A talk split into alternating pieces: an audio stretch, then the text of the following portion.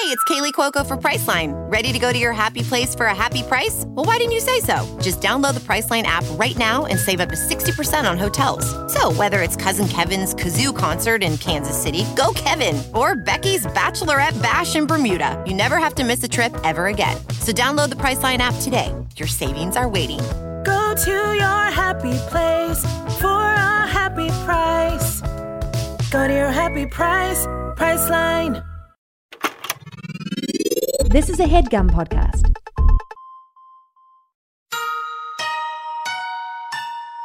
This is Emily, Henley, and Sammy, and you're listening to Too Scary Didn't Watch.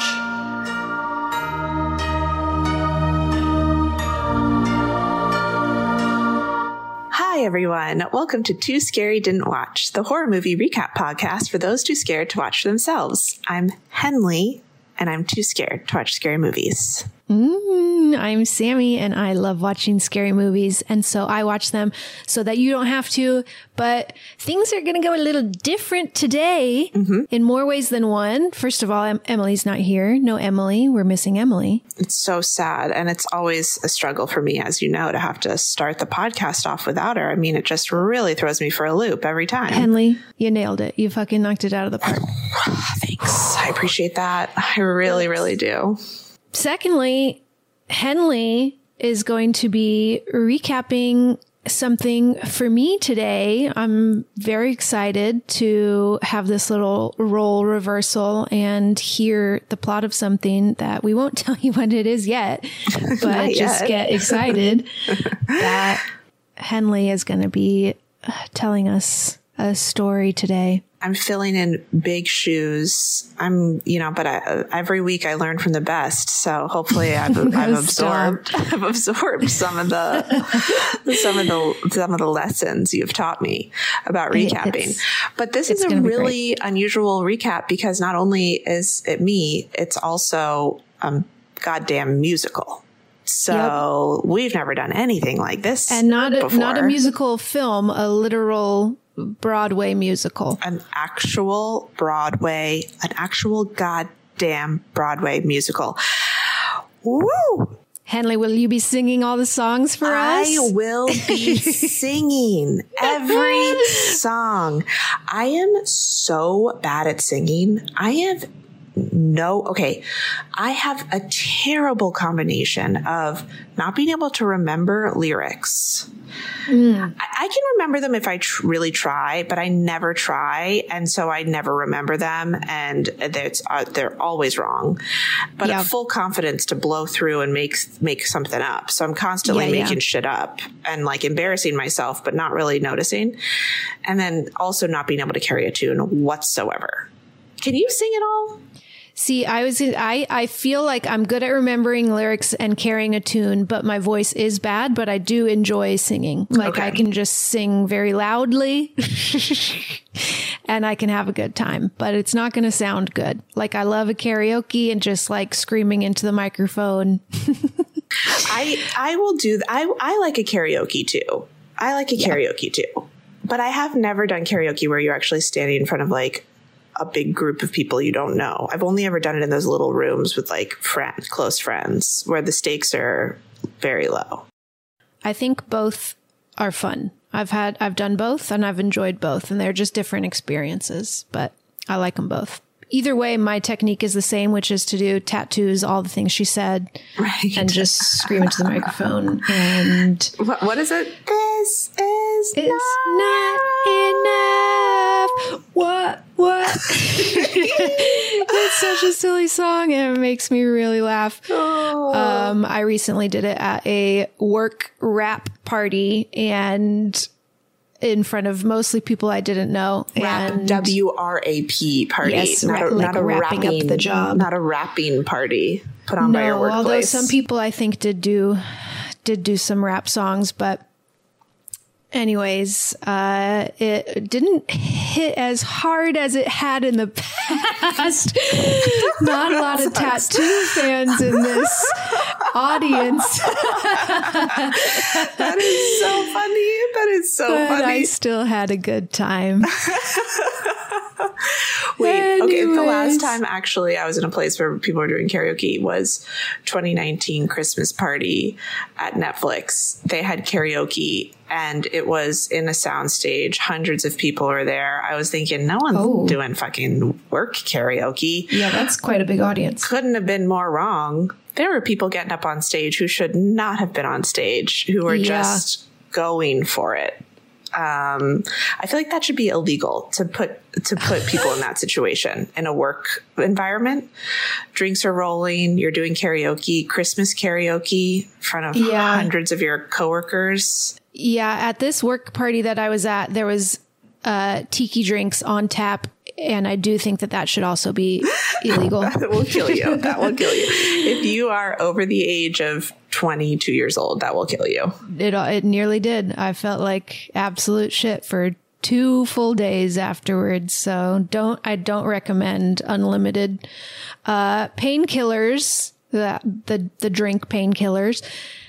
Not a great day afterwards. But anyways, Henley, did anything scary happen to you this week? You've got a lot going on. I have so much going on. I've had to miss a few episodes, which really bums me out and makes me sad. And I don't like missing episodes because we miss you. This is my happy place where I get to go. But I've been super busy. We had a crazy few weeks. I mean, I'll kind of lay out the last few weeks. We flew to Long Beach. We flew to LA and then we were there for 10 days. Then we flew to Hawaii and we were there for a week. Then we flew from Hawaii straight back to New York. And then 2 days later, I flew to San Diego. We did Comic-Con and then I flew back. And then 2 days later we moved. So in those 2 days we packed our entire apartment. And I was more stressed about the fact that the boxes I had ordered didn't come than doing Comic-Con. Comic-Con was peaceful and easy compared to landing in New York and getting a message saying the boxes I'd ordered weren't coming. I almost went to Home Depot at 9:30 p.m. at night in New Jersey from the airport to go get boxes, but it was closing and I wasn't going to get there on time. Oof. Long story short, we were able to get boxes. So then we spent 2 days packing. Silas got hand, foot, and mouth disease. So oh my God, I even forgot about that. So much. He couldn't. It's too much. Go to daycare. It was so sad. This is something that's very common with toddlers. It's very sad. They get sores all over their hands, all over their bottom of their feet, and inside their mouth. So they can't really eat anything. They can't really drink anything.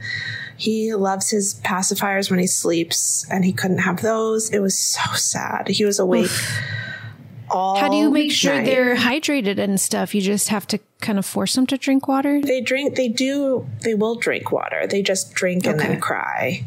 And that with the sores in the mouth only lasted 1 day and then it was better. But, then we moved and, you guys will never believe it, but we moved to Greenwich, Connecticut. The last place I ever thought I lived. The big reveal. I never thought I would live in Greenwich, Connecticut. Shocked to be living here. Yeah, we were surprised as well. But Tim got a really good opportunity to work at a very really great church here. So for those of you who don't know, my husband is an Episcopalian priest. Every person I tell this to is like, what? I never know the type of reaction I'll hear. Usually people are like, oh, that's cool. But a lot of people are like, no. He wears the priest outfit, you guys. It's real. He really is. Really is. It's pretty crazy.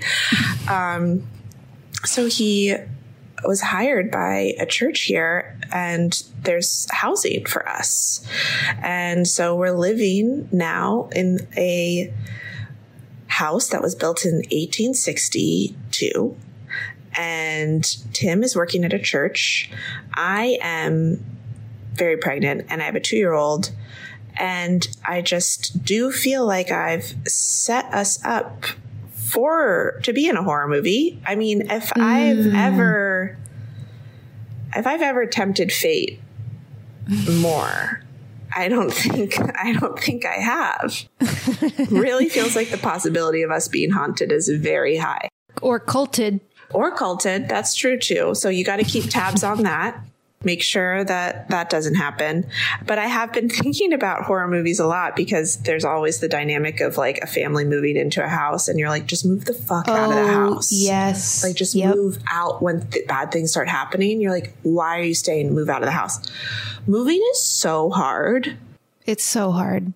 It's always harder than you remember, too. Even if some supernatural shit is going down, you're like, oh, moving's so hard. I think I'd rather deal with some ghosts. Just moved, too. It does add some like context in horror movies to why it happens, because it's like, we just moved all our shit here. It's like, I'm not doing that again. I know. We'll ride this out, see what happens.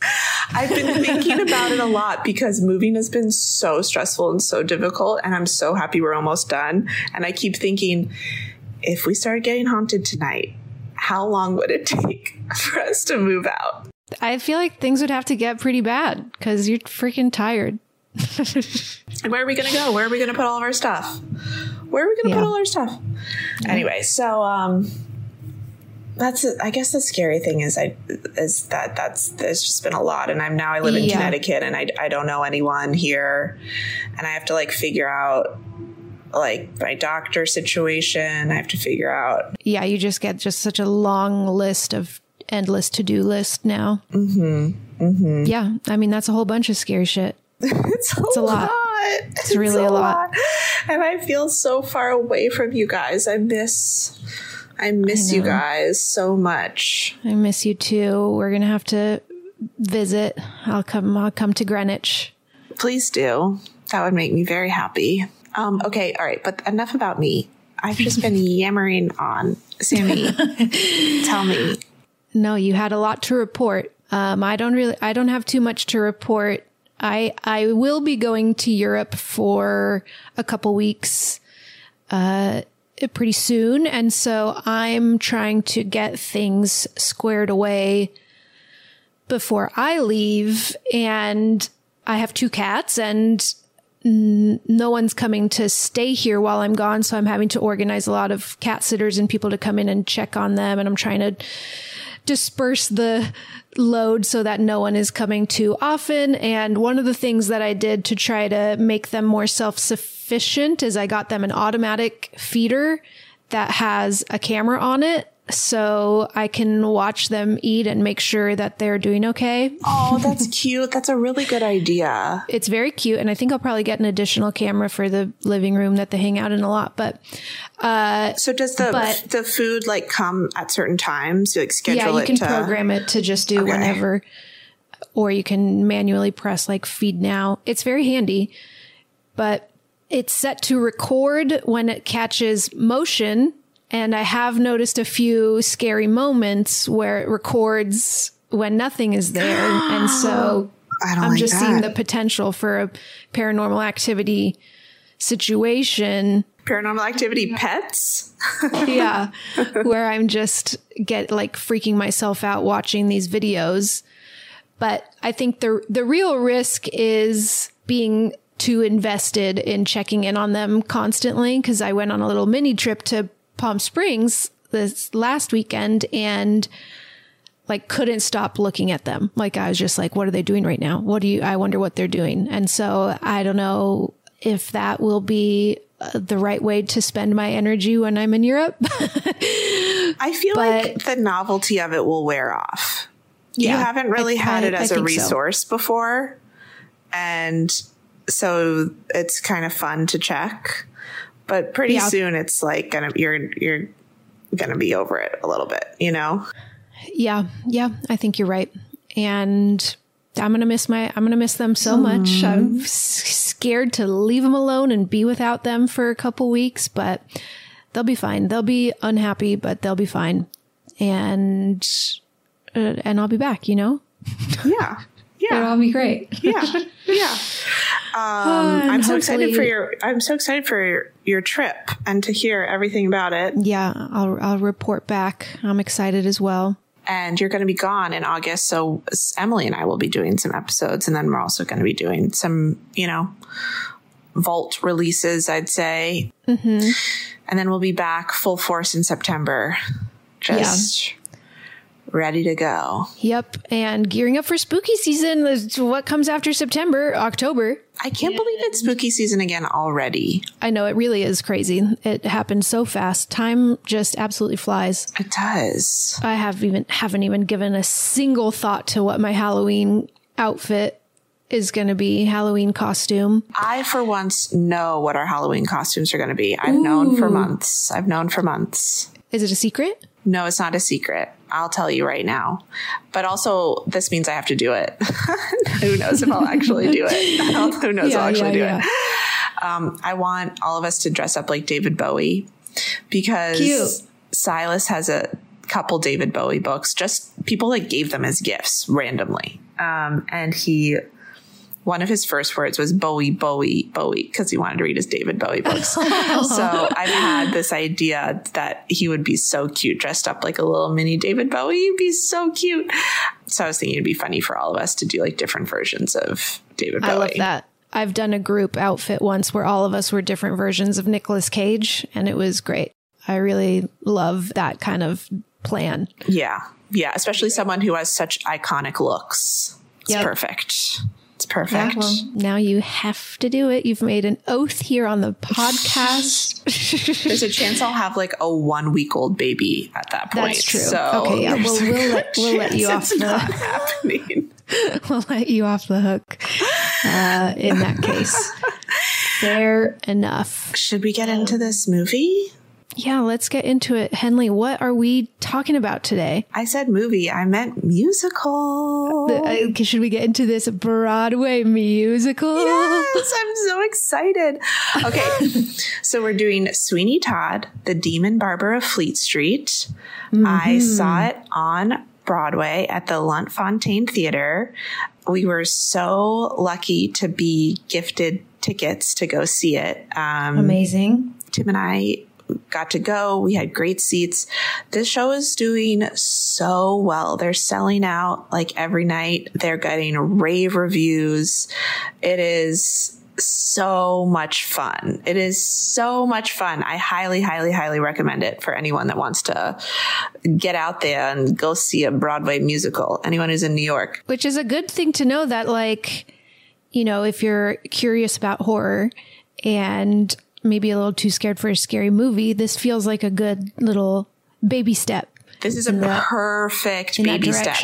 Perfect baby step. And also what's unique about this performance of Sweeney Todd, because there have been many different variations over the years.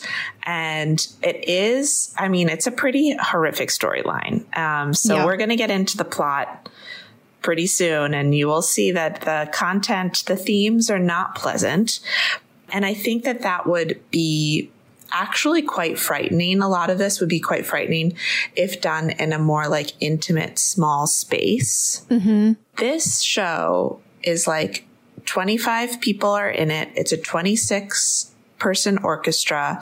It's huge. It's big. It's vibrant. It feels like a whole experience that's really... it's sonically amazing. The music just comes right at you. But because it's so big, it makes it slightly less terrifying, Yeah.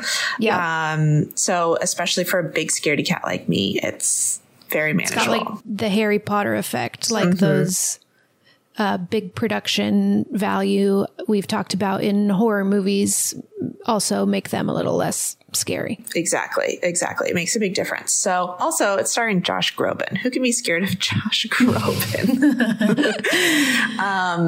But just a little bit about Sweeney Todd. It's originally a 1979 musical with music and lyrics by Stephen Sondheim and based off of a book by Hugh Wheeler. And then that was based off of the 1970 play Sweeney Todd by Christopher Bond. And then the character itself of Sweeney Todd first appeared in a Victorian penny dreadful titled The String of Pearls.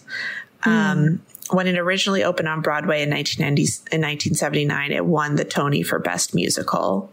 This version that's on Broadway right now is directed by Thomas Kail, who also directed Hamilton.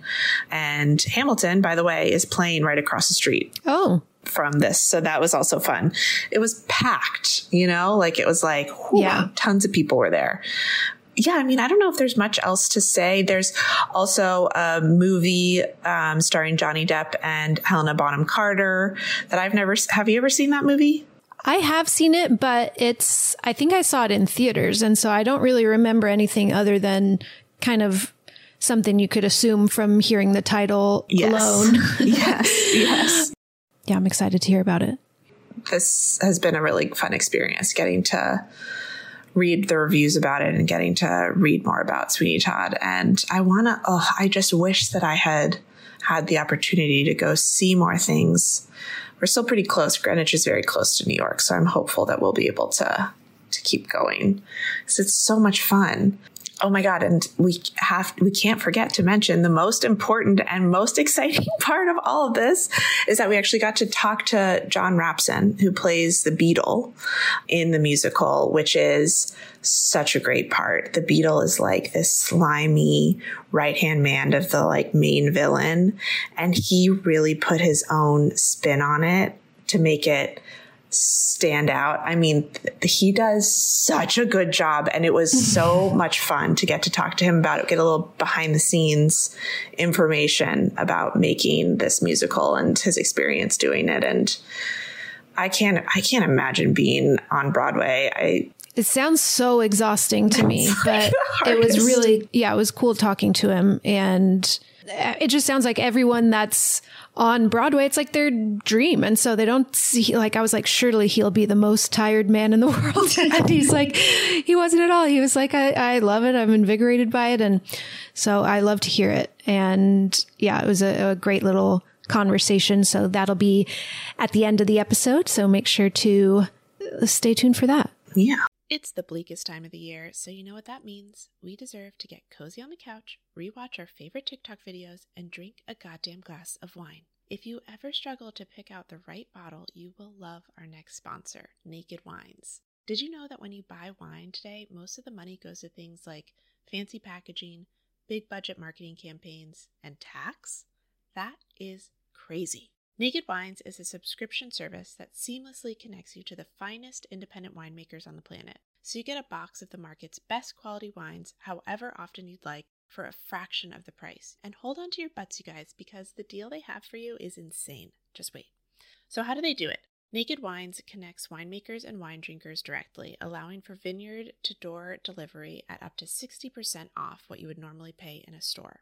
By cutting out the traditional retail middleman costs and markups, winemakers can pass those savings on to you without skimping on quality. I can't stop talking about Naked Wines. I love that their quiz matches you with bottles that you love, and each shipment includes wines they recommend based on your previous ratings. I'm currently loving their organic options, especially the Chris Condos Cabernet from Mendocino County, and they've been around for 10 years, and they fund over 90 independent winemakers. So with no commitments or membership fees, you can enjoy Naked Wines hassle-free. And the best part, every bottle is a passion project from an independent winemaker, so you're literally making an independent winemaker's dream come true. So head to nakedwines.com/tooscary and enter voucher in the top right when you get to the website. And put in Too Scary for both the code and password to get 6 bottles of wine for just $39.99 with shipping included. That's $100 off and less than $7 per bottle. So that's nakedwines.com/tooscary and use the code and password tooscary and grab 6 bottles for just $39.99. One last time, that's nakedwines.com/tooscary, code and password tooscary for $100 off your first 6 bottles. There's something magical about unboxing. When you unbox BritBox, you uncover a world of British entertainment. Stream the UK's most brilliant series, including new and upcoming seasons of Shetland, Father Brown, and Death in Paradise. Plus new originals like Payback, Irving Welsh's Crime, and Archie, the story of Hollywood's greatest leading man, Cary Grant. Unbox BritBox and escape to the best of British TV. Stream with a free trial at BritBox.com. Should I just hop right into the recap? Let's get into it, baby. Let's do it. Okay. Whew. I'm leaning back. I'm cracking my knuckles. I'm stretching my neck. I'm ready to go. So we open on mid-19th century London with a big song. It's everyone in the chorus, everyone in the cast. They are introducing us to Sweeney Todd. They're introducing us to the world of this musical. This, as I mentioned before, it's a 26-piece orchestra. This song is loud. It's intense. It's in your face. Lots of strings. Some of them, not all of them, of the songs in this musical have been recorded by the cast and put on Spotify.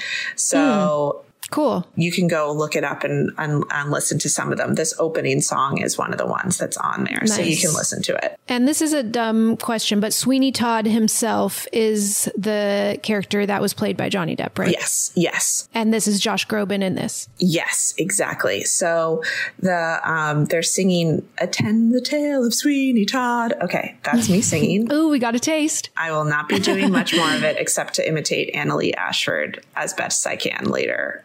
Great. And they kind of haul Sweeney up from the ground and hurl him towards the audience. And this is Josh Groban. He is described in the opening song as having his skin was pale and his eye was odd. And that's really how he's put together. He is very pale. He's looking very disheveled. He's looking angry at the world, really upset. And soon you will find out he has a very good reason to feel this way.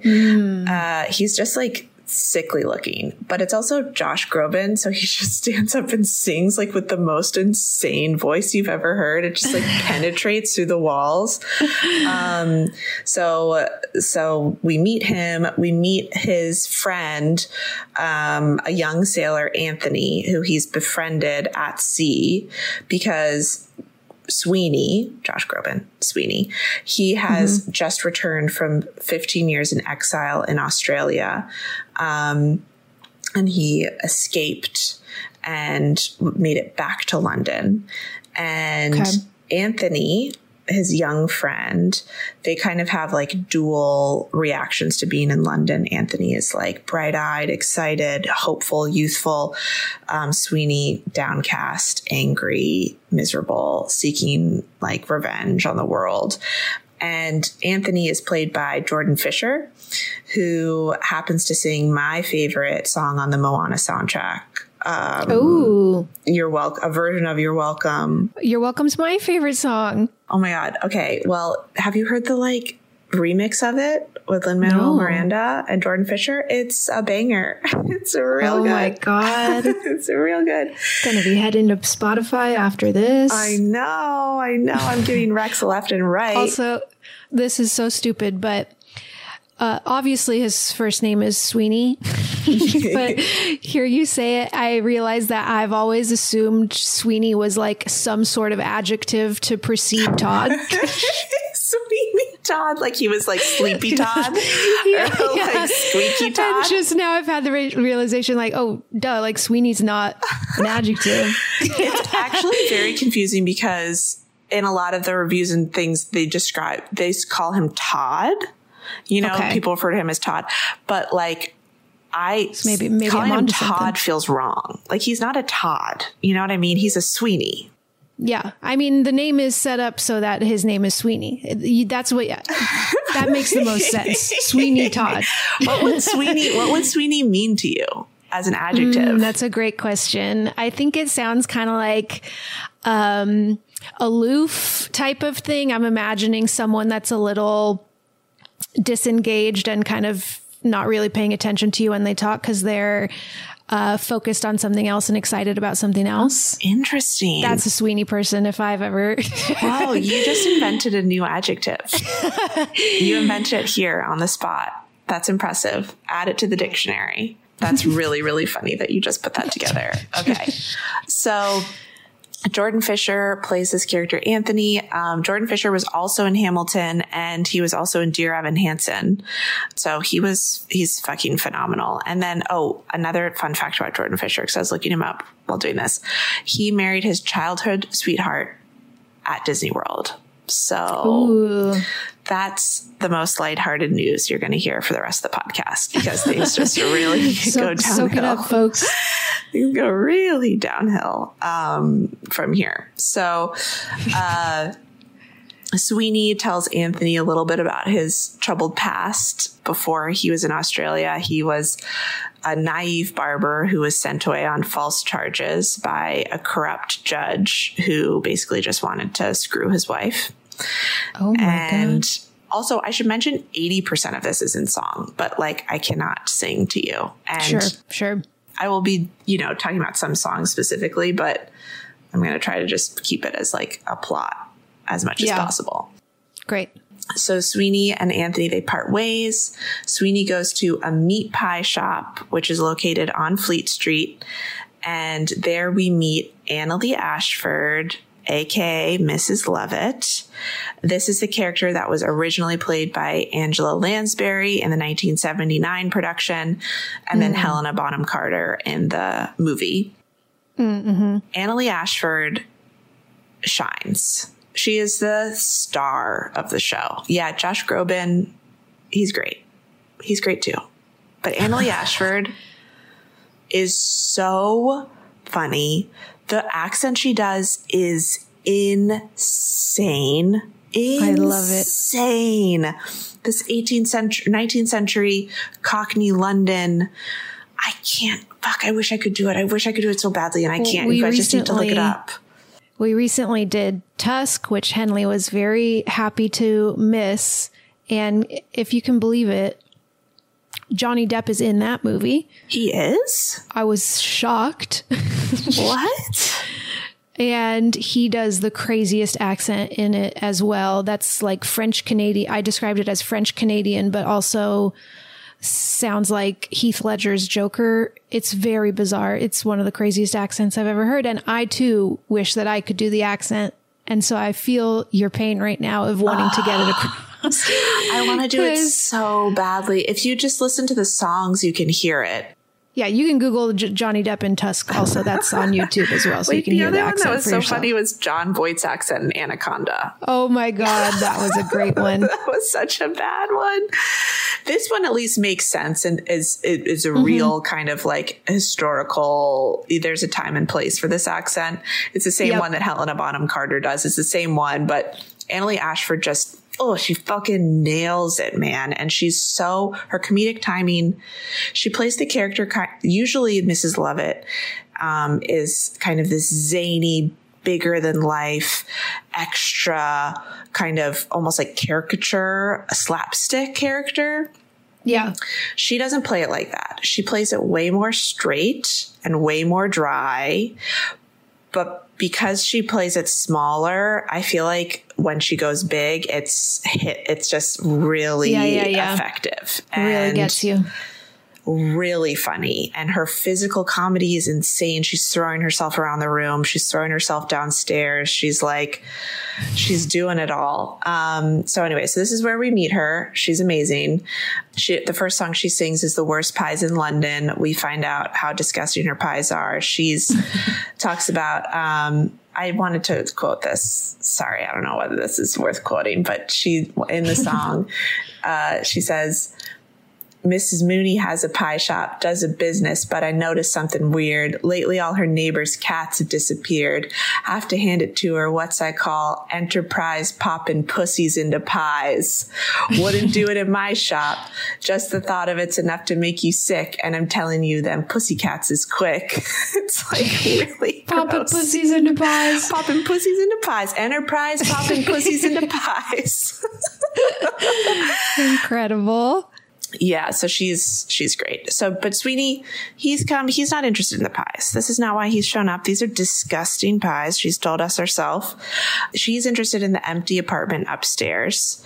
Mrs. Lovett tells him that the former tenant, Benjamin Barker, was sent away for life based on false charges by Judge Turpin. Is that the same judge? She tells this whole story about how Judge Turpin and his very creepy right-hand man, Beadle, a.k.a. John Rapson, who we talked to later, wanted to fuck Barker's wife. So they shipped him away. This is a horny judge. Yeah. Oh, yeah. They shipped him away and then they lured his wife over to Turpin's house and raped her.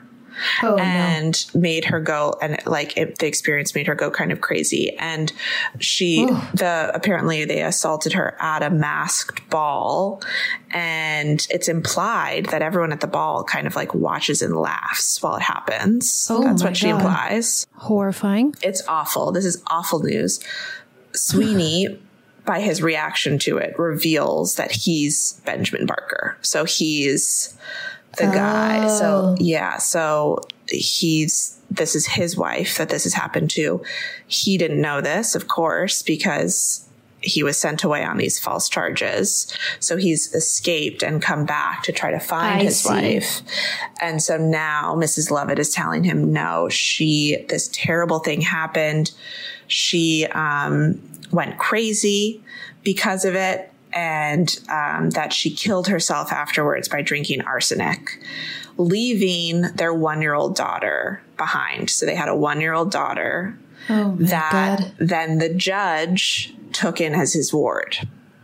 So now Sweeney's 16-year-old daughter is living at this judge's house, and his wife has killed herself. And he's obviously already having a bad time.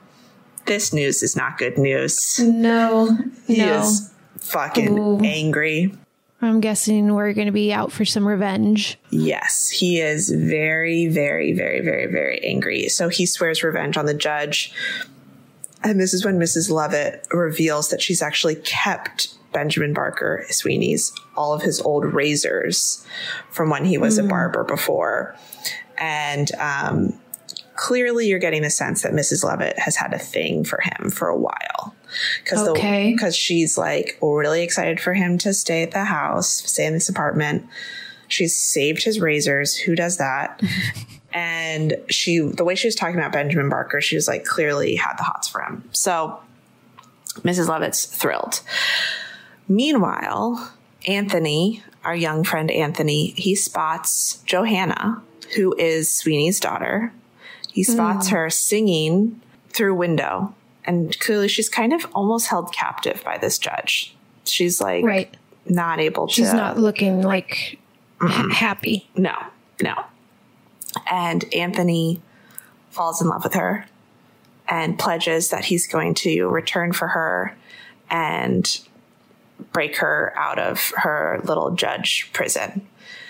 Then after this, we get our first song with, you guys, this really threw me for a loop. I did not know this was going to happen, but Dustin from Stranger Things is in this goddamn musical. He's fucking in it and he kills it. He is so good. Dustin from Stranger Things better have a long goddamn career ahead of him. His name is, I don't know whether it's pronounced, I think it's Gaten Matarazzo, maybe Gaten Matarazzo. He who plays Dustin Henderson in Stranger Things, who's my favorite character in Stranger Things. Who knew he could sing and dance as well as he can? He's the beating heart of this show. He is so good. He's so good. How old is he? That's a good question. He's 20. He's 20. Wow. That's crazy.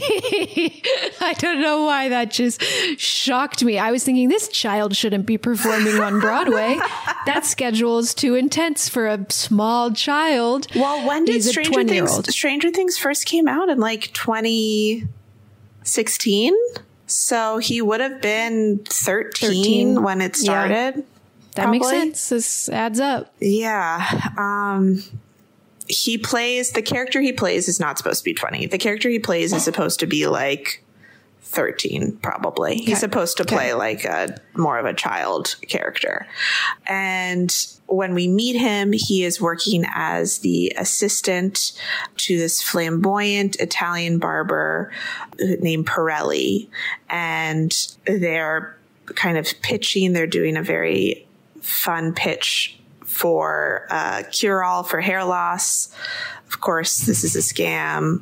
Of course, it's not real. Sweeney kind of comes across this big showy production and exposes the elixir as a sham and then challenges this other barber to a shaving competition. Oh. Because he wants to establish himself as the barber to go to in town. This is part of his strategy to lure the judge to his shop so that he can murder him. And so he challenges this guy to a barber showdown, which is such a funny concept. And he wins. Everyone's very impressed, and it works. The judge notices. He sees this happening in the town square, and he's like, "Ooh, I need to go to this barber shop to." Right, we're not recognizing him because he looks so different. Mm-hmm. It's been 15 years. He's lived 1,000 lives over there in Australia, so no one's recognizing anyone. Somehow, in this, Judge and Beadle are chatting, and we find out that the judge plans to marry Johanna. We probably saw this coming, but even when it happened, God. I was like, fuck, that is so fucked up. Because she's like 16 and he's probably like 75. Is he her legal guardian? Yeah, he's her legal guardian. That's presumably, like raised her from age 1. Mm-hmm. Yeah. Mm-hmm. I can't wait till freaking Sweeney gets his hands on this guy. Yeah, exactly. So I'm like imagining him as Edward Scissorhands still, even though it's just like because of the Johnny Depp association and the Blades and this competition. I'm like picturing Sweeney Todd as Edward Scissorhands. That honestly works. That's a good, except put real hands where the scissors would go, and then you basically got and scissors in the hands. Scissors in the hands rather than scissors as the hands. Got it. Which would be kind of a fun. Is that a fun murder weapon? Have scissor hands? It's not dissimilar to Wolverine claws. I know, that's what I think of it. Your other favorite, and Freddy Krueger. Mm-hmm. Who I feel like you also were coveting his little knife gloves at one point. Yeah, what is that? What is that with me? I don't know. I like having it on my person at all times. And there's no chance of dropping it. I just don't trust myself not to drop it. Having the weapon be an extension of your body. I can see the appeal in that. Mm-hmm. Yeah, 100%. So Anthony figures out that Johanna is Sweeney's daughter, and he tells Sweeney that he plans to go get her from the judge's house. He plans to elope with her, and Sweeney's like, great, come to the shop as a safe house before you leave. And Anthony agrees, and so he goes off to go get Johanna. Meanwhile, Pirelli, the flamboyant Italian barber, and Toby, that's the name of Gaten Matarazzo, a.k.a. Dustin from Stranger Things. Mm-hmm. His character's name is Toby. They come into the shop, and Mrs. Lovett takes Toby downstairs to eat something, leaving Pirelli and Sweeney alone. This is when we find out that Pirelli is really not Italian at all. He drops his little accent. He's really Daniel O'Higgins, and he's Sweeney's former assistant. And he recognized Sweeney as being Benjamin Barker. And he basically blackmails him and is like, I'm going to fucking tell everyone who you really are and that you escaped wrongfully unless you give me half of your income for the rest of your life. Sweeney, put in this situation, kills him. He slits his throat with one of his razors and hides his body in a bench. So up until this point, I don't think Sweeney had really been planning on killing anyone besides the judge and maybe the beadle. So this is like a little bit of a turning point where he's like committed this murder that was a little bit unplanned. Does he seem like he liked it? I think that he seemed pretty comfortable. He seemed pretty comfortable with it. Yeah. So Mrs. Lovett, she finds out that Sweeney has committed this murder. She freaks out a little bit. She swipes, but she's also, you know, a resourceful woman who doesn't, you know, she's not going to let an opportunity go to waste. First thing she does is obviously swipe his coin purse. And then is like, what are we going to do about this body? But before they can really get into it, the judge enters the shop. This is what Sweeney's been waiting for. And so Sweeney has the judge in his chair. They're chatting. Sweeney's like about to kill him, but before he can, Anthony runs into the shop and blurts out his whole like elopement plan and says that it's not working, or basically reveals it by accident in front of the judge. And this is really fucks things up because he like hears that this is happening. The judge immediately gets up, storms out to go make sure Johanna is still like trapped in her little castle. And Sweeney drives Anthony out because he's so angry at him for fucking up his whole plan. And basically this little dynamic, this whole event, this combination of events, him killing the first guy, Anthony fucking up the elopement plan, him not being able to seek revenge on the judge, this drives Sweeney kind of insane. He has like a fit of madness. He feels like he's reminded of how people are just evil, and he resolves to depopulate the city by murdering every customer who comes in to his shop. Well, that is quite a big decision. It's like a really big decision. It's a really big decision. He's he decides that he needs to put everyone out of their misery. This is through a song called Epiphany, and it's him realizing that like basically everyone needs to be punished for all of their wicked deeds, and he's the one who's going to do it. So Mrs. Lovett, meanwhile, is still freaking out about Pirelli's body. Like, what the hell are we going to do with this fucking dead body? And she's struck by a sudden idea and suggests that they use Sweeney's victims in her meat pies. And they sing a very funny song called A Little Priest. That's all about eating humans and meat pies.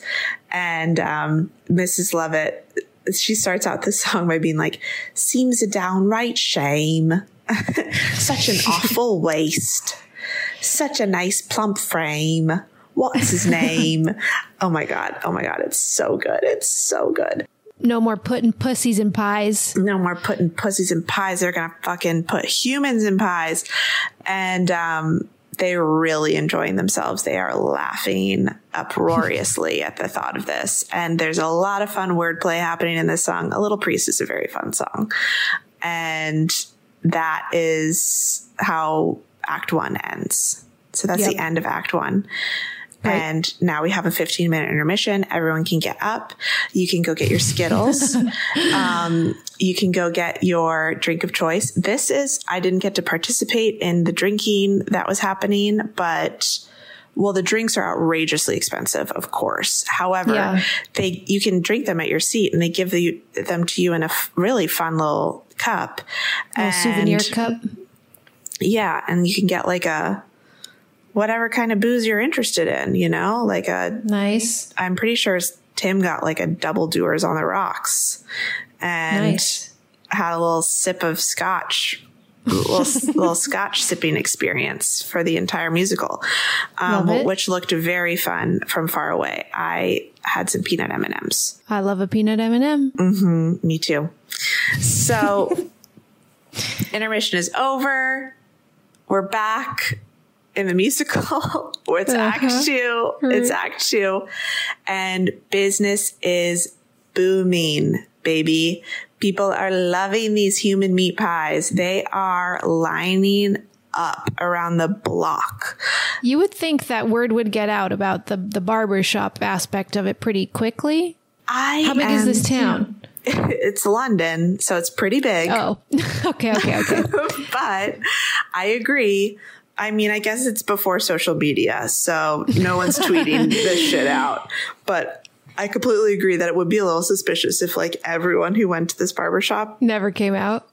Doesn't return? Yeah, I feel like the second a detective is put on that case, it's like, oh, well, this is it. The last place they all went was the barbershop. So, you know, I always say I'd be a terrible detective. Even I think I could crack that one. You would definitely crack it. However, the police force is pretty corrupt in this town. No one's actually trying to solve real crimes. They're gobbling up those pies. They're distracted by the delicious human pies. They're getting so many calories, they don't even know what to do with themselves.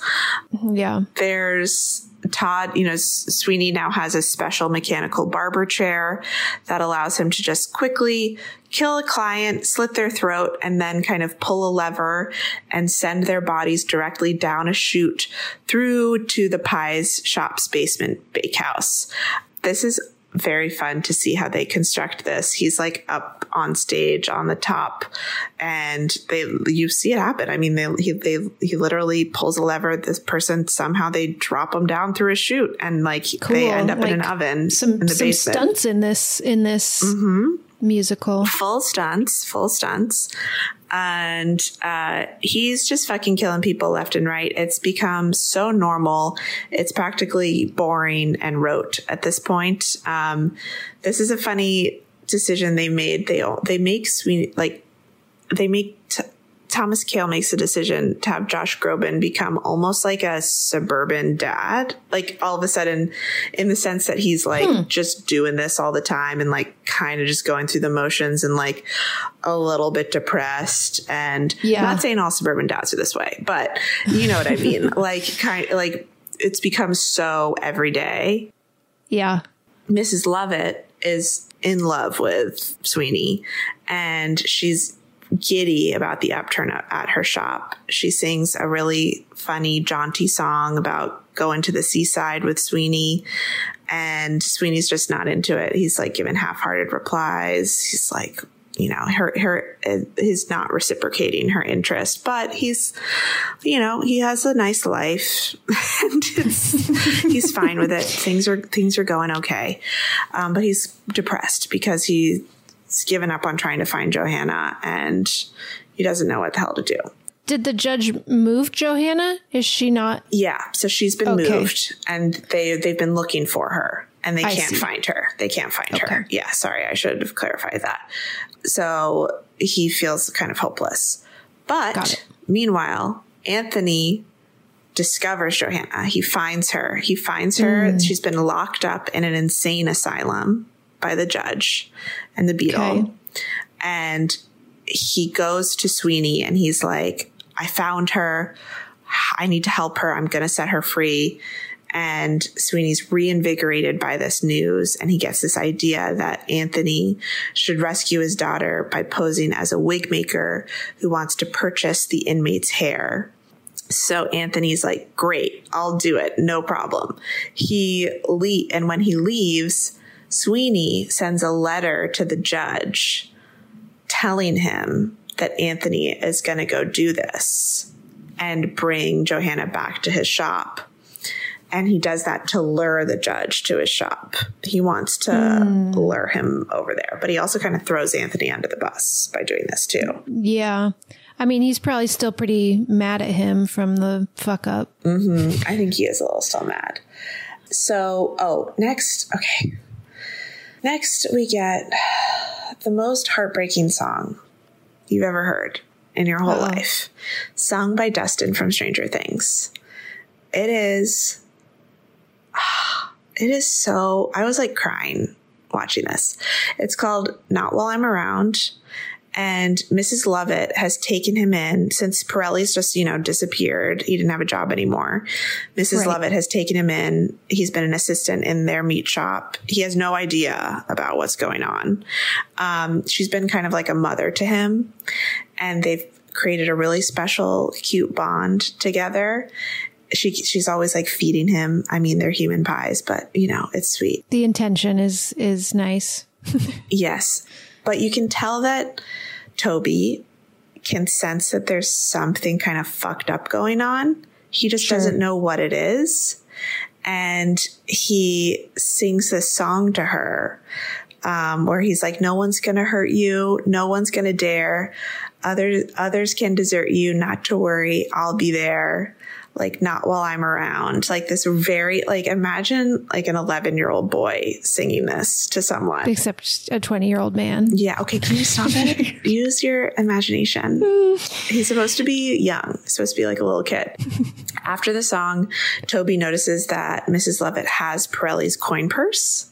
And he's like, why do you have this? And he gets confused and starts asking questions about why he knows Pirelli wouldn't have left it there.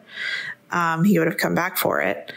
And before he can ask too many questions, she brings him down into she's like, okay, I'm going to show you something I've never shown you before. I'm going to show you how to work the meat grinder, to try to distract him, and brings him down into the basement and locks him in.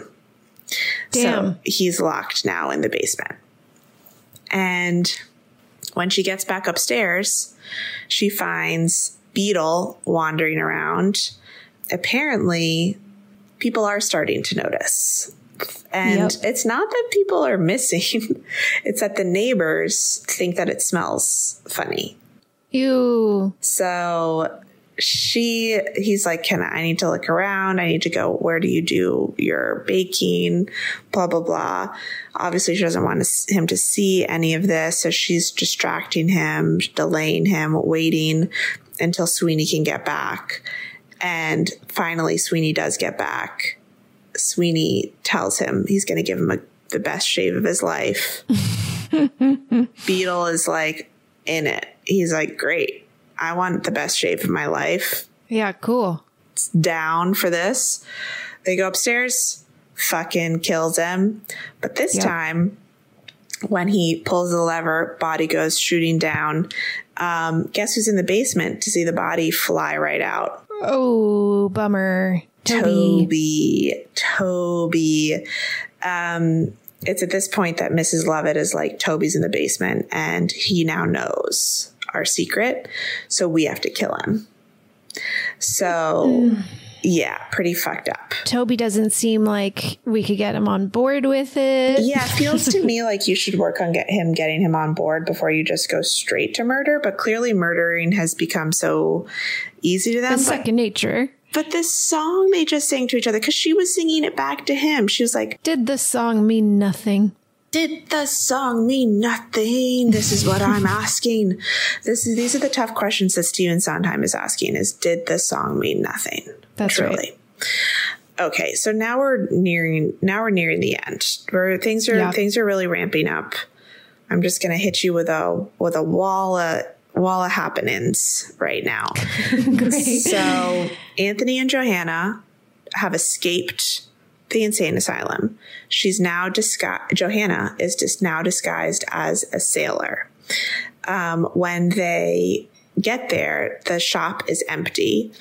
And because I guess Mrs. Lovett and Sweeney, I can't remember exactly where they are, but they're not in the shop. And there's been I should mention, this is important. There's been a beggar woman floating around this entire production. She's made some comments She's done some inappropriate things. She doesn't look great. She's got a crazy hair situation. She's all stooped. She's saying lots of inappropriate things. So she, the beggar woman, enters the shop as well. And Johanna hears the beggar woman come in and hides in the trunk in the barbershop to avoid her. The beggar woman now is alone in the shop, and she starts to sing a song called Beggar Woman's Lullaby, which kind of implies that maybe she recognizes the room a little bit. Maybe she's been there before. And then Sweeney enters and he's like, what the fuck are you doing in here? Like, get the F out. She seems to recognize him. Sweeney hears the judge, though, is coming to the shop. He can hear him outside. And so he's frantic and he kills the beggar woman. No, I think I know who the beggar woman might be. He kills the beggar woman, sends her body down the chute just a moment before the judge bursts in. Where's Anthony? Anthony left. He went to go find transportation for them. He was like, I need to go find some way for us to like leave this place. So Anthony's not around. So Sweeney assures the judge that Johanna is repentant. And like, he's basically trying to lure him into get him up into the chair. So Sweeney's able to kind of soothe him into it. Another conversation about women, how women are so difficult, blah, blah, blah. And there's something that he says. I can't remember exactly what he says, but there's a moment where the judge is sitting in the chair and he looks at him and he realizes he's Benjamin Barker. And he's like, you're fucking Benjamin Barker. And right as he realizes it, Sweeney slits his throat, sends him down into hurtling through the chute. So Toby in the basement now has had three bodies come hurtling down that chute. Oh, boy. There are a lot of things happening. There are a lot of things happening for Toby down there in the basement. I think he's having a bit of a mental breakdown down there. He's locked in there. He's having a lot of realizations at once. And Johanna's in the barber room. Yes. Johanna, meanwhile, has been hiding throughout all of this. And Sweeney, starts to leave to go find Toby. But then he remembers that he forgot his razors. So he turns around to come back and catches Johanna coming out of her hiding spot. And he doesn't recognize her. Because she's dressed as a sailor. Oh, right. And he tries to kill her. Uh-oh. But this is just as Mrs. Lovett shrieks from the bakehouse below, which provides a distraction for Johanna to escape. And then Mrs. Lovett downstairs is attempting to drag the beggar woman's body into the oven. But Sweeney arrives right as she's doing that and is able to really like see the beggar woman clearly. And oh, no. Oh, yes. Boy. Here we go. Yes. It's what you thought. I didn't know this. I was shocked. I was like shocked at this point. You would think that I would have put this together, but I wasn't trying to like solve any mysteries here. You know what I mean? I was just kind of taking it as I came. So when this was revealed to me, I was like, are you fucking kidding me? So devastated. The beggar woman is his wife, who had not killed herself after all. Mrs. Lovett fucking lied about that shit. She lied about it because she was in love with Sweeney Todd and wanted him all to herself. And she did poison herself technically, but all it did was make her kind of go insane. And she became like a homeless person. So Mrs. Lovett tries to explain herself to Sweeney. She tries to get out of it. He doesn't seem like the type to have rational conversations. And I mean, she did a bad thing. She did a bad thing. She did a really bad thing. So Sweeney kind of feigns some forgiveness. And then they do this crazy dance together. But it's just so he can get her into the oven. And he hurls her right into the fucking Toby's still down there? Yep. So Toby's down there. Sweeney is I don't know what Toby's been doing this whole time, but Sweeney is embracing the dead beggar woman, his wife, crying over her body. Toby is like turned insane, I think, during this experience. A lot of people turning insane in this musical. It's a lot of things, bad things have happened. He is like babbling to himself.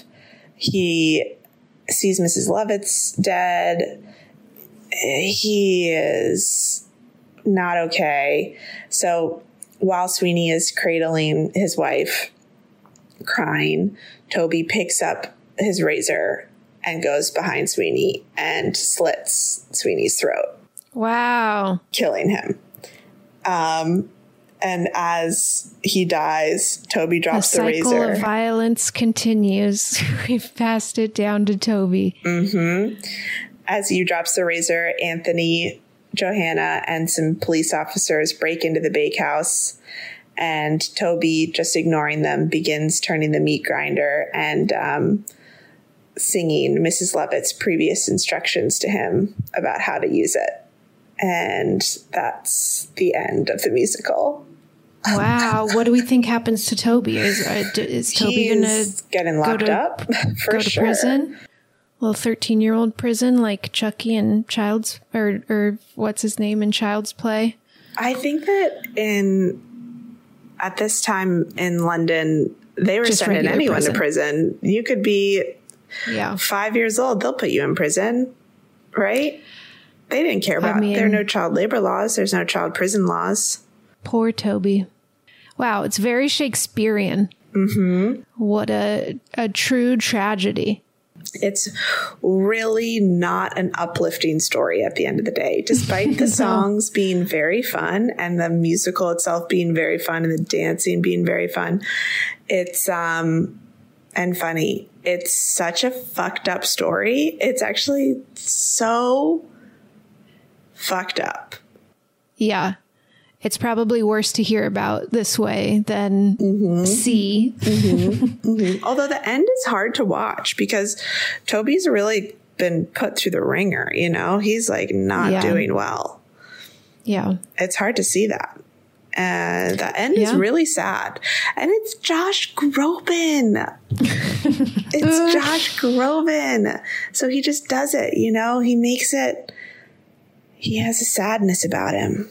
There's a sadness in those eyes. Yeah, this is sad. I feel sad. Was there sad anything about it that surprised you? I am surprised by Toby killing him in the end. Mm-hmm. I didn't see that coming. Mm-hmm. Mm-hmm. I thought for sure it was going to be Sweeney killing Toby and then Joanna walking in at that moment and just being like, "Well, my dad is a monster," or him being like, "I'm your dad," and her being like, "Get away from me." That would have worked too. That would have been a good ending. I guess Anthony and Johanna, like maybe they have a happy ending. Maybe they can run off together now, actually. Oh yeah. Anthony lived. I'm surprised by that as well. I anytime he came in, I was like, well, this is it for Anthony. No, he lived. And he gets the girl. Yeah. He saved her from the insane asylum. He tried to save her from the judge, really fucked that up, but yeah. So maybe it is a happy ending, actually. There's if you just happy focus parts. On them. Just like life, some things work out and some things don't. But this is Stephen Sondheim is pretty fucked up, pretty dark character, I'd say. Has a pretty like dark point of view on humans. And the performances in this, again, I just can't say enough. John Rapson, who plays the Beadle, I don't even know how to describe it. He like makes, this character could be played in so many different ways, and he makes him into kind of a fop, like an evil fop, which is a very interesting take. And it's really hard to recap a musical because I am not doing any of it justice because the singing and the music is sensational. So you just got the plot line, but like, man, it's worth it to see it in person. I hope I get to go to New York and see it. It would be really fun. I think it's running for a while, right? There's no end date announced yet. I don't think so. Well, actually, that's a really good question. Let's confirm that right now. So they have tickets through January 14th right now. So we got some time. Yeah. I'm not sure if they would probably extend it, you know, if it's still doing, I'm sure it's going to still be doing really well.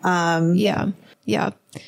Hopefully I get to see it. And if you are in the New York area or visiting, add it to your list. I'm like very intrigued by the idea of a horror musical. I mean, it's like a fun entry point for people who are scared of horror movies to go to a musical to maybe make it easier to digest. But it's also a fun entry point for me who like loves horror movies, but it doesn't really like musicals. Right. It's like a fun entry point for me into musicals, and it works both ways. It's genre bending. That's right. I highly recommend. Yeah. If you're in New York, get tickets, do the lottery if you can't afford tickets, because tickets are kind of pricey. Oh, but I did the lottery once for Hamilton and I won, and I was out of town for the date, and I was like, motherfucker, I can't go. And so I had to forfeit them. I was so mad. That sucks. It wasn't the original Hamilton. It was here in LA, but still I was mad. So I have not seen it. Dang.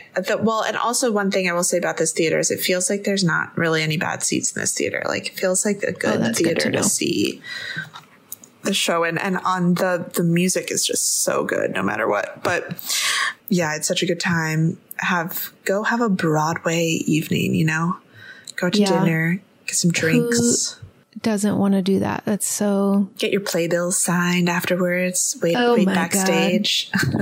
Oh my God. It sounds wonderful. Henley, this was great. I feel like you did an amazing job. I was riveted, and I really do want to see this. It's really good. And now I guess just stay tuned for our interview with John Rapson and enjoy. John Rapson, welcome to Too Scary Didn't Watch. We're so excited to have you. Thank you. I'm excited to be here. I'm starstruck. I love your podcast. No way. Oh my gosh. I'm starstruck. I had the pleasure of seeing you play Beadle Bamford and Sweeney Todd, the Demon Barber of Fleet Street, at the Lunt-Fontanne Theatre in New York a few weeks ago. And I was truly blown away by the performance. And I'm so excited to talk to you about it. But before we get into those questions, I'd love to ask you just in general, what's your relationship to horror movies? Do you love them? Do you hate them? How do you feel about them? Well, I know this is an audio medium, but for people listening, like, I'm wearing a John Carpenter shirt right now, and I have Haunted Mansion posters behind me, and it's a pretty normal occurrence in my life. Love it. Yeah, it's horror. Everything that goes bump in the night is sort of my favorite thing. And specifically, an interesting thing we'll talk about with Sweeney, but horror theater always has always been a real passion project for me too. But yeah, I mean, it probably started with Margaret Hamilton and The Wizard of Oz scaring the living hell out of me when I was a little kid.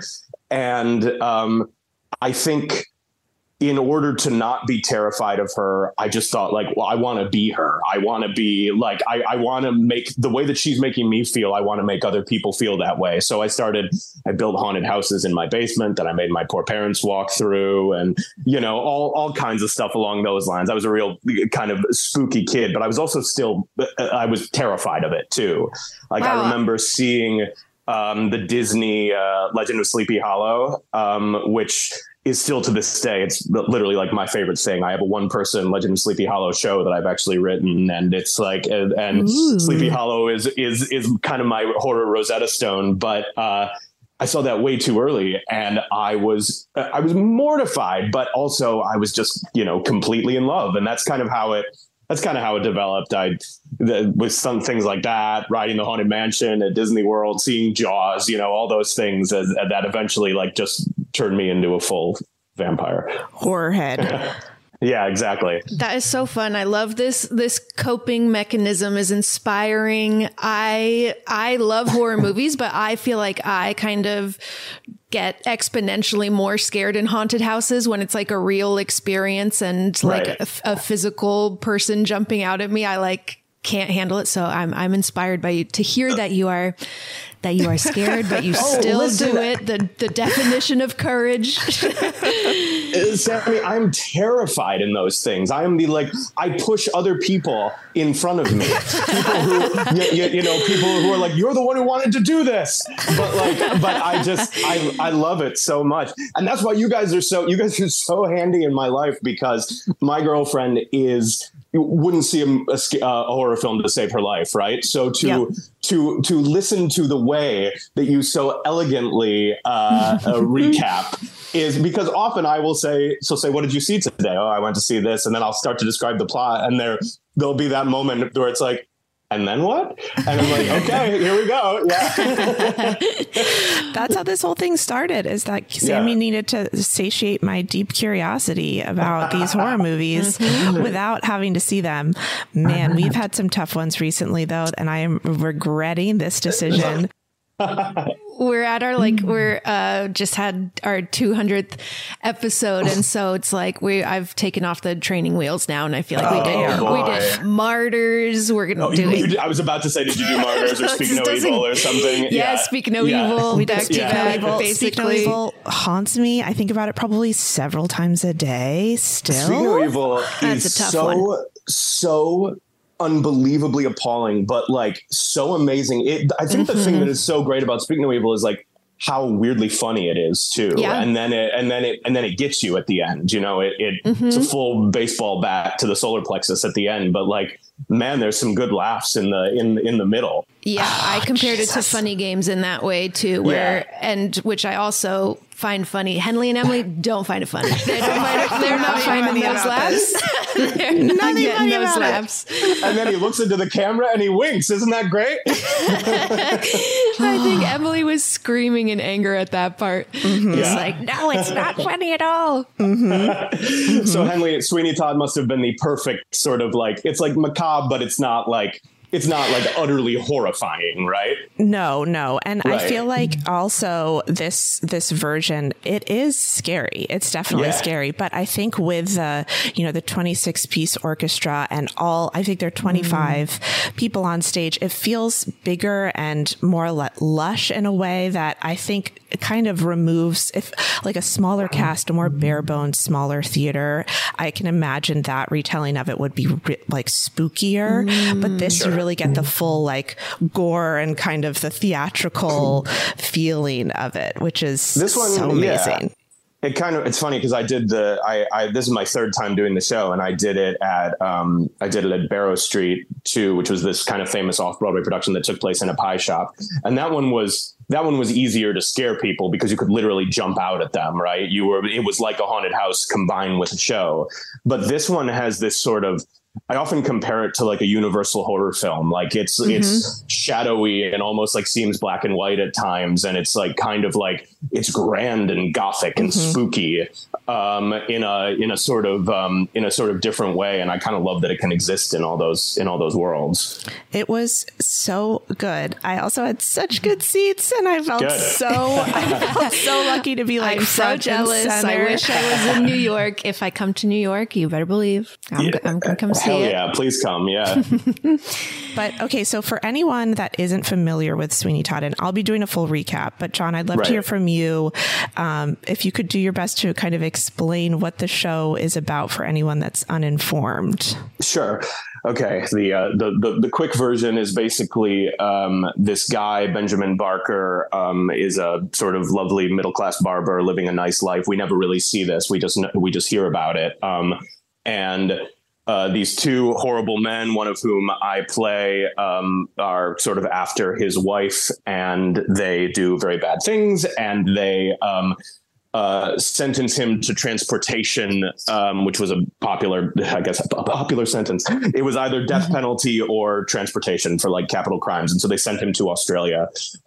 He escapes after 15 years. He comes back. He's changed his name to Sweeney Todd, and he is on a quest for revenge against these guys. And he goes back to his old barbershop where the baker who lives underneath the barbershop, who had always sort of had a crush on him, Mrs. Lovett, takes him in, tells him about all the terrible things that happened after he left.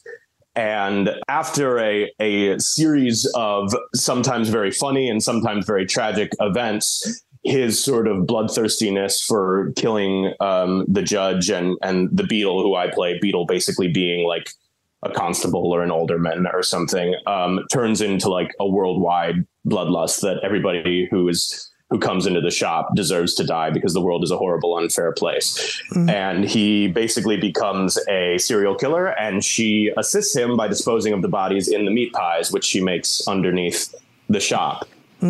Delicious. Sounds like a ton of fun, right?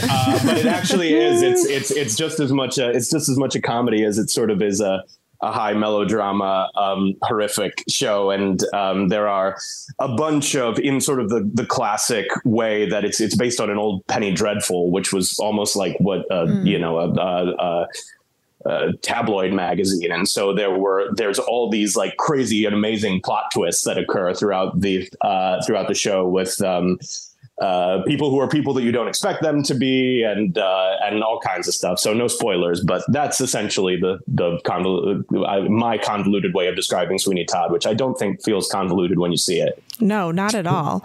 And Stephen Sondheim called it a horror musical. And yeah. What was it? What was it like working on a show with that much gore? How was that? You've worked on other Sweeney Todd performances before, but how is this one different? Well, this one is a lot bloodier than the other ones that I've done. We have we had a special effects consultant who came in and sort of assisted with the blood and the chair.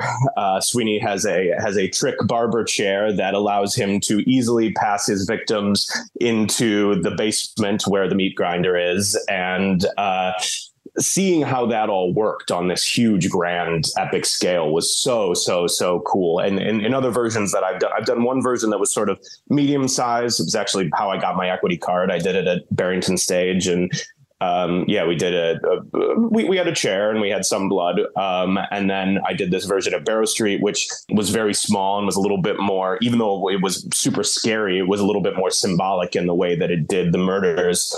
And then this, where, you know, at the end of every show, I have to figure out how, spoiler alert, but I have to figure out how to get a bunch of blood off me at the end of the show. Yes. Yeah. Is that a real pain? Is that actually hard to do? It's not actually so bad. The irony is that what takes it off easiest is shaving cream. Oh. So I end up sort of fitting. A reverse. Yeah, exactly. Sort of a reverse situation. I end up covered in shaving cream post show every day.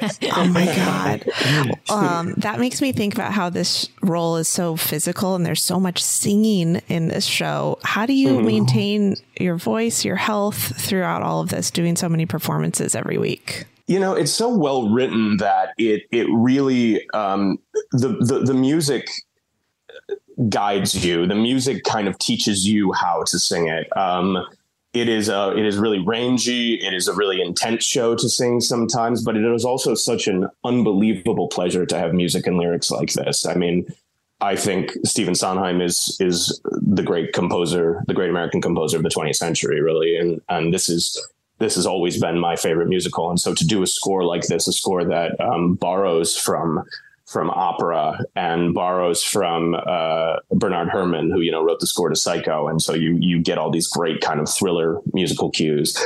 It is, as difficult as it is, it never, ever, ever ceases to be anything but a pleasure. And that is, it's just, it's such an odd thing to say that, like, because it's so much fun to sing, it's easier to sing. But that is true. I mean, and there is an element. Sondheim was sort of famously he loved in his free time. He loved puzzles. He loved puzzles and games. And the score sometimes feels like putting together a puzzle. Sometimes it feels like doing a spelling bee or math live in front of people, because the harmonies and the sort of eccentricities of the lyrics are so complex, but that means that your brain is always turned on. That means that there's no way that you can sort of backfoot your way into this show. And man, that's a gift compared to, you know, a lot of what we get to do some of the time. To work on material like this is really, really a joy. Performing live is so terrifying to me. I can't imagine doing it all the time. And because it's so complex, something I would think about is, has anything gone wrong in any of the performances? Oh, sure. We've had every once in a while, the chair has misbehaved a little. We've had to do some interesting contingencies. Sometimes the other day, I hope I'm not telling stories out of school, but I think they'd be okay with this. The other day, Jamie, who plays the judge, who is, sort of the big bad of the show. I don't think it's a terrible spoiler, knowing what we've told everybody the show is about to say, that he gets his comeuppance in the end. And the other day, his blood, which is contained inside of the apron that Sweeney puts on the victims, in the middle of their song, right before he kills him, the blood just started exploding out of him.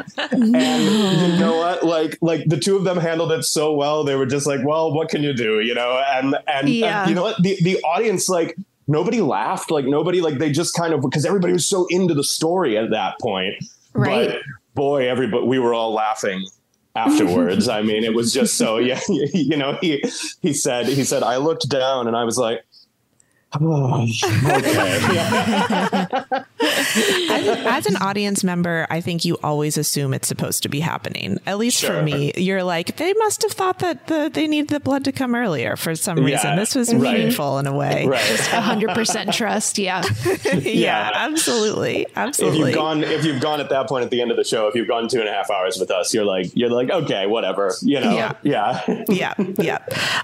Your version of Beadle Bamford is absolutely horrifying, by the way. So scary.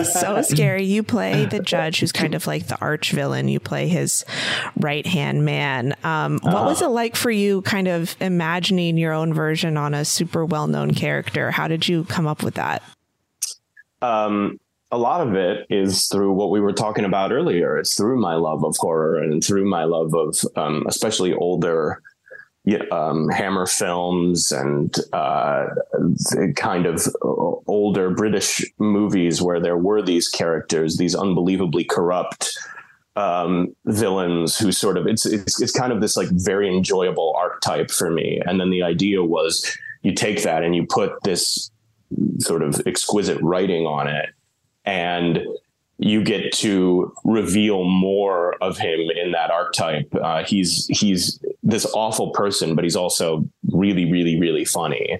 And so funny. And that's the other thing, is that he's it's an interesting thing to be a heavy while also being a comic, a bit of comic relief too, and kind of playing with that. Again, the material just giving you so much. And, there are references in there from things that Vincent Price and Peter Cushing and Basil Rathbone, those kind of guys, stuff they did. But then there's also I always say one of my biggest influences is Sideshow Bob from The Simpsons. I love Sideshow Bob. Sideshow Bob was my original menace. He scared me. That's how I know. That's Treehouse of Horror is how I know of any horror movie before doing this podcast. Love Sideshow Bob. You're like, wait, it's called The Shining, not The Shinning. Yeah. Exactly. But. Sideshow Bob's a great example. It sounds like I'm not serious, but I am, of menace with humor. Yeah, right. Totally. And my idea that I sort of brought to them, and I've played this character before, but I really wanted to keep exploring him, was how to be a complete brute who drinks his tea with his pinky in the air. That was sort of my idea. This evil, dangerous, brutal fop seemed like a fun contrast to play. So it was, and it's all there on the page, and you could do it for 10 years and still discover new things about it, which is the kind of unbelievable gift of the show. And you guys were directed by Thomas Kail, who did Hamilton and Into the Heights. What was it like working with such a huge director? What a bum, huh? Yeah, he hasn't accomplished anything. Tommy's awesome. He's an incredible guy who is kind of just an unbelievable storyteller and leader, and somebody who really, really, really is excited by actors and runs with what people give him. Watching him and Annaleigh Ashford, who plays Mrs. Lovett, work together was one of the biggest joys of the process, because she is such an inventive, unbelievable actor who brings whose comedy truly like knows no bounds. I mean, what she does for laughs in this show, all of which is justified in the script. I'm not saying like she goes outside of it. It's what she does is so remarkable that you know, you will leave being like, who is this incredible human if you don't know her? But I think a lot of people do at this point. But watching them work together was so inspiring, and he's always inspiring. I mean, he's a great all around artist and person, and to have him sort of captaining the ship was a real boon to the whole process. I had the playbill in my stroller. Lol, I have a son, and it was just hanging out in my stroller. And while I was walking around New York, I had so many people bring it up, be like, "Oh my God, did you see Sweeney Todd? Wait, I saw Sweeney Todd. I saw Sweeney Todd 3 times." And people are just loving it. And one person told me that they saw it 3 times, and in each time, Annaleigh Ashford, they noticed she handled the stairs. There's a part where she kind of goes down the stairs in a very unique fashion. You might say that, yeah. And he was like, every single time it was very different, and every single time it worked. And like, she's such a star. She's so amazing. She was so funny. I was she's a comedic scientist is the way that I think of her. You know, she can read an audience like nobody that I've ever worked with before, and find ways to make them laugh, and then at the end break their hearts too. You know, that's the other amazing thing about what she does is how moving it ends up being, because you completely fall in love with her, even though she's doing these terrible things. Mm-hmm. Yeah. It's a very sad. It's honestly, it's all of the above. It's terrifying. It's hilarious. It's also very sad. Yeah, it's a very sad story at the end of the day. Yeah, at the end, you're like, ooh, yeah. That's my kind of story. That's... Yeah, absolutely. Give it all. Give me all of it. Ruin Sammy. My life at the end. Yes, please. John, this has been so great. Thank you so much for taking the time to chat with us. Oh, what a treat. I loved it so much. I'm so glad you came and enjoyed. And Sammy, I hope you get to come. And I hope so too. I'm honored y'all had me. You had me on. Thank you. We really appreciate it. This was great. I really hope that I get a chance to see it, because it sounds incredible. Yeah. That was our interview with John Rapson. We hope you guys enjoyed it. We sure did.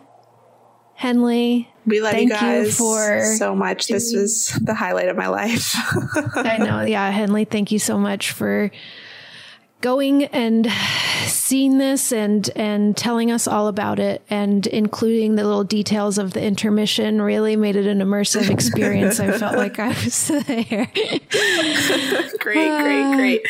Oh, I had such a good time. Thank you for, I'm so grateful that I got to do all of this, and we got to talk to John, who was just the best. So this has been so much fun, and I love you, Sammy, and I can't wait to do this again. And we love you, listeners. And should we sing our sign off? A random tune from all of us here at Too Scary Didn't Watch. Goodbye. Thank you, my friends, for listening to another episode of Too Scary Didn't Watch. If you had fun hanging with us, don't forget to subscribe, rate, and review on Apple Podcasts and Spotify. We're also on Twitter and Instagram at TSDWpodcast. And if you're interested in things like bonus episodes, video, trailer reactions, and other cool content, head on over to patreon.com/TSDWpodcast. All right, we love you all forever and ever, starting a while ago and continuing into eternity. Adios. That was a HeadGum podcast.